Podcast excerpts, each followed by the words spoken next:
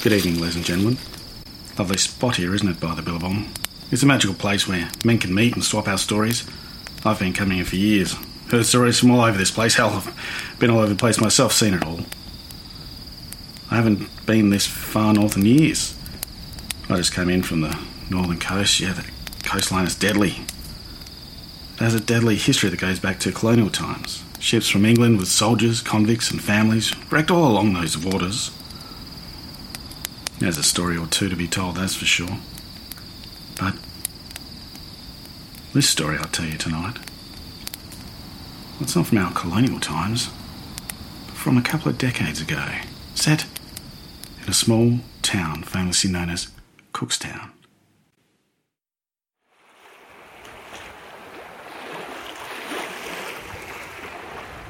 It's just before dawn as I slowly make my way out. It's still, and the ocean is flat. I check my instruments and open the old girl up. I've been working for the Queensland Sea Rescue Northern Branch since I'd finished my studies in Brisbane.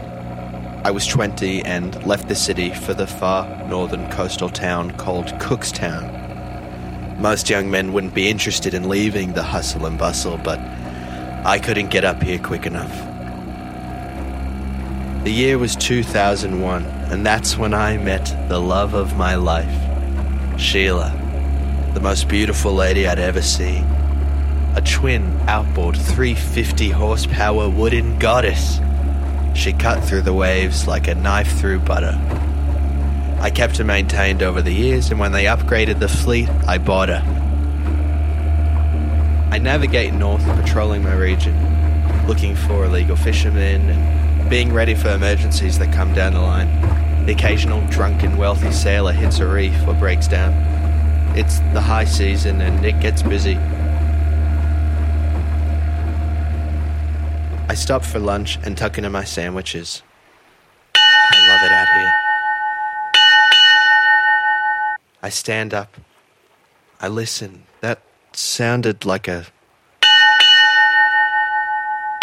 climb up onto the roof with my binoculars and turn around. Nothing. The sky is clear. No smog. 100% visibility. I climb back down and jump on the CB radio. This is Cookstown Fisheries. Do you need assistance? Over. Nothing. Do you need assistance? Over. I looked out the window and a large sailboat cruises across my bow. I climb outside and I look up and I can see that the ship is filled with young, good looking people smiling and waving. Welcome aboard. Someone screams. Hi! I give a hesitant wave as it passes by. I looked at the name of the writing on the hull Pantella. The ship passes right into the direction of the setting sun. It's hard to make out. I lean over to grab my sunnies and look back, but it's gone. Vanished. I stay out for another hour trying to get a glimpse of the old steel girl. By this time, the sun has set, and I decide to head back to the coast. I tie her up and head back into the office. I ask if any boats have pulled into harbour this evening, and the boss says no. I mentioned the boat I saw, and the boss said a very strange thing. You said Pantella. Why does that ring a bell? He shakes his head and walks off. I head back out the next morning, curious about my mystery sailboat. It's not long after I get out and I hear the bell again. The boat sails past, and this time I wave. The color of the bud is a beautiful blue. It almost looks translucent in the morning light. I look up, and there the ship sits, there, silently, right at my port. I walk out from my cabin and I look up. A rope ladder has been thrown down. I climb up onto the deck and look about, but the place is completely empty. I can see open drinks left about the deck, a, a newspaper flapping in the breeze, food scraps on the table. I go down into the cabins and have a look. Zero signs of life. Hello? I yell. I walk back up on deck and I notice that the ship is starting to pull away. Hey, hey, stop, I can't leave my boat.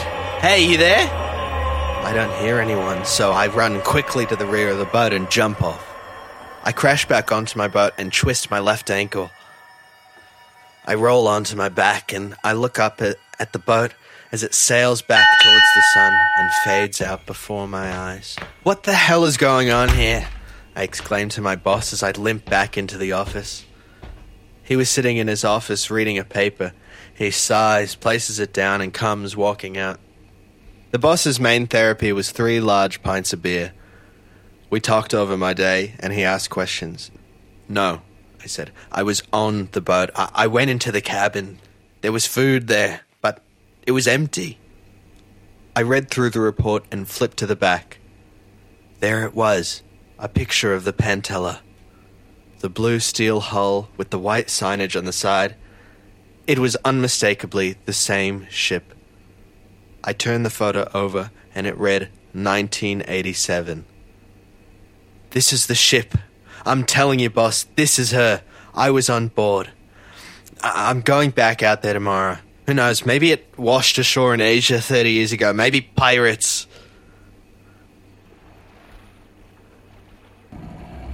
I arrive, and there she waits. The Pantella. The rope is thrown over as before, and I climb up onto the deck. Empty. The ship starts to move, and this time I let it take me.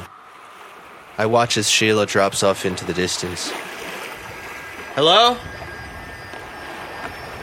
I walk up to the front deck, and there is the most beautiful woman that I've ever seen. She's dressed in a long, flowing blue dress with pale skin and red hair. Hello, John. We didn't know if you'd be joining us. Well, I'm not sure what I'm doing here, to be honest. Um, this is a lovely boat, Miss. Oh, my name. Strange. I haven't spoken my name in many years, being so far south. Doris was my name. I have some questions about this vessel. Uh, the boys and I back at the office are very confused. Questions. the men of the sea always have questions. Come down. Let me make you a drink, and you can ask your questions. We move downstairs, and the rest of the Pantella crew are there dressed in old fashioned suits and gowns in the middle of a cocktail party. They all stop briefly and look at me, then turn back to their conversation. Eleanor returns with my drink and hands it Relax, to me. John. You're home now. Yes, uh, of course. I sit down and take a large gulp of my drink, and I'm starting to feel dizzy. I try to continue. I was wondering what. what. I look up and the room starts to spin. Maybe she put something in it? But why? Why? I ask. She sits down beside me and smiles just before I black out. I wake up on my boat and I'm feeling groggy. The midday sun is hot and bright. I look down and there's a bundle wrapped in hessian with the newspaper sat neatly atop. I walk over and untie the sack, and out falls letters, each with an individual name and address to be sent all over the country. Once I arrive back at the office, I drop the sack on the counter, and my boss walks up. Look, I say, this was in the sack. I throw down a copy of the Sydney Morning Herald, 6th of July, 1987. The boss picks it up. Looks like it was printed yesterday. Ink rubs off on his fingers as he thumbs through. The Pantella, I say. And look at this. I hand over the letters. Can we get a copy of the ship's crew and passengers? The boss isn't usually struck by silence, but he stands there for a moment, agape.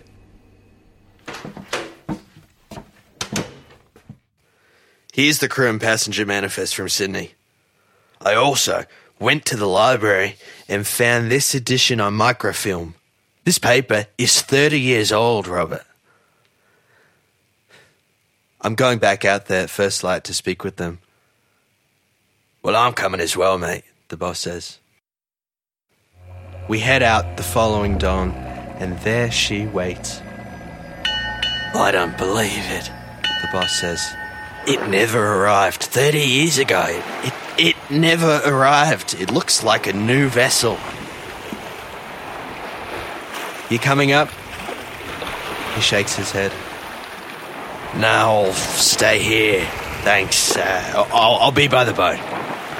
So I climb up, and there is my deck, again empty. I walk down into the cabin, and the crew and passengers are all seated tightly together. The men dressed in their finest suits, and the women in the gowns of the time. I got your letters, the folks murmur. I'll get them sent if you like. They all nod somberly. I'm gonna have to ask you to come into shore. Uh, we got some paperwork to do. You see, we have you down as missing, lost at sea over 30 years ago. No, John, they can't. And now they're mine. I collect them, you see.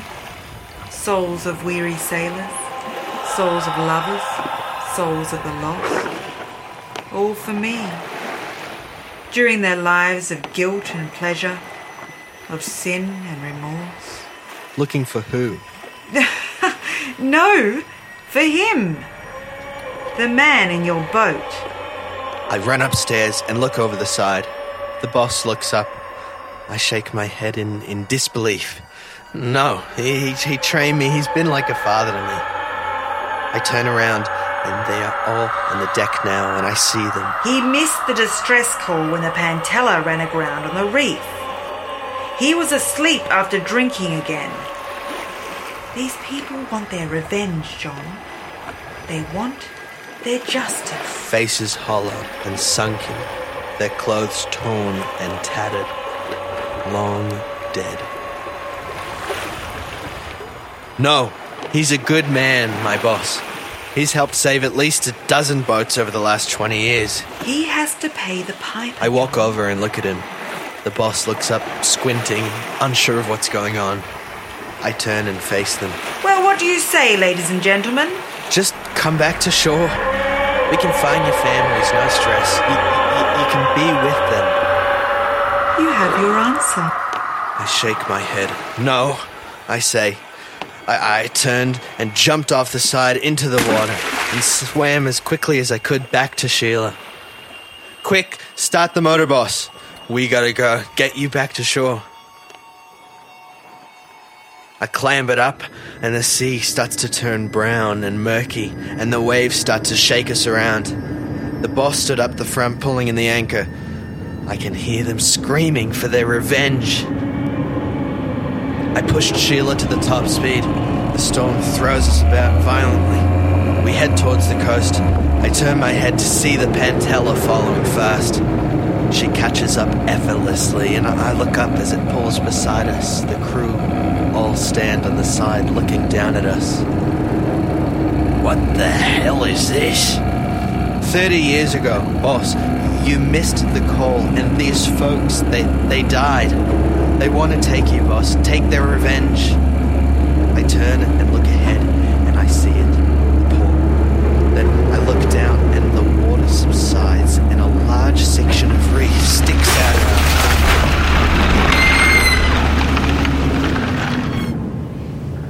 We must have hit the reef at full speed. I saw my boss go flying overboard, and I slammed my head into the steering wheel, knocking myself out cold.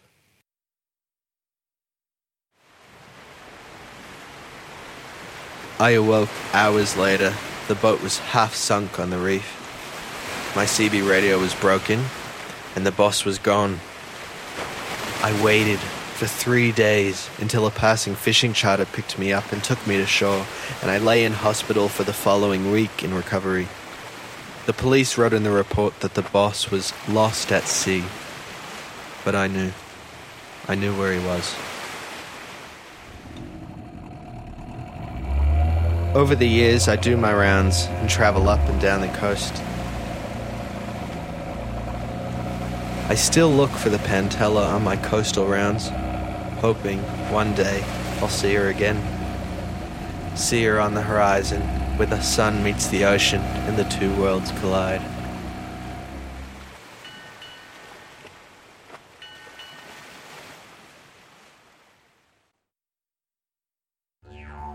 Hi there, and thanks for listening to the episode The Pantella. The radio play was performed by the very talented Seth Knopf and written by Adrian Barker. Sound production was recorded by Robert Healy. Please come back next time and join us by the Billabong.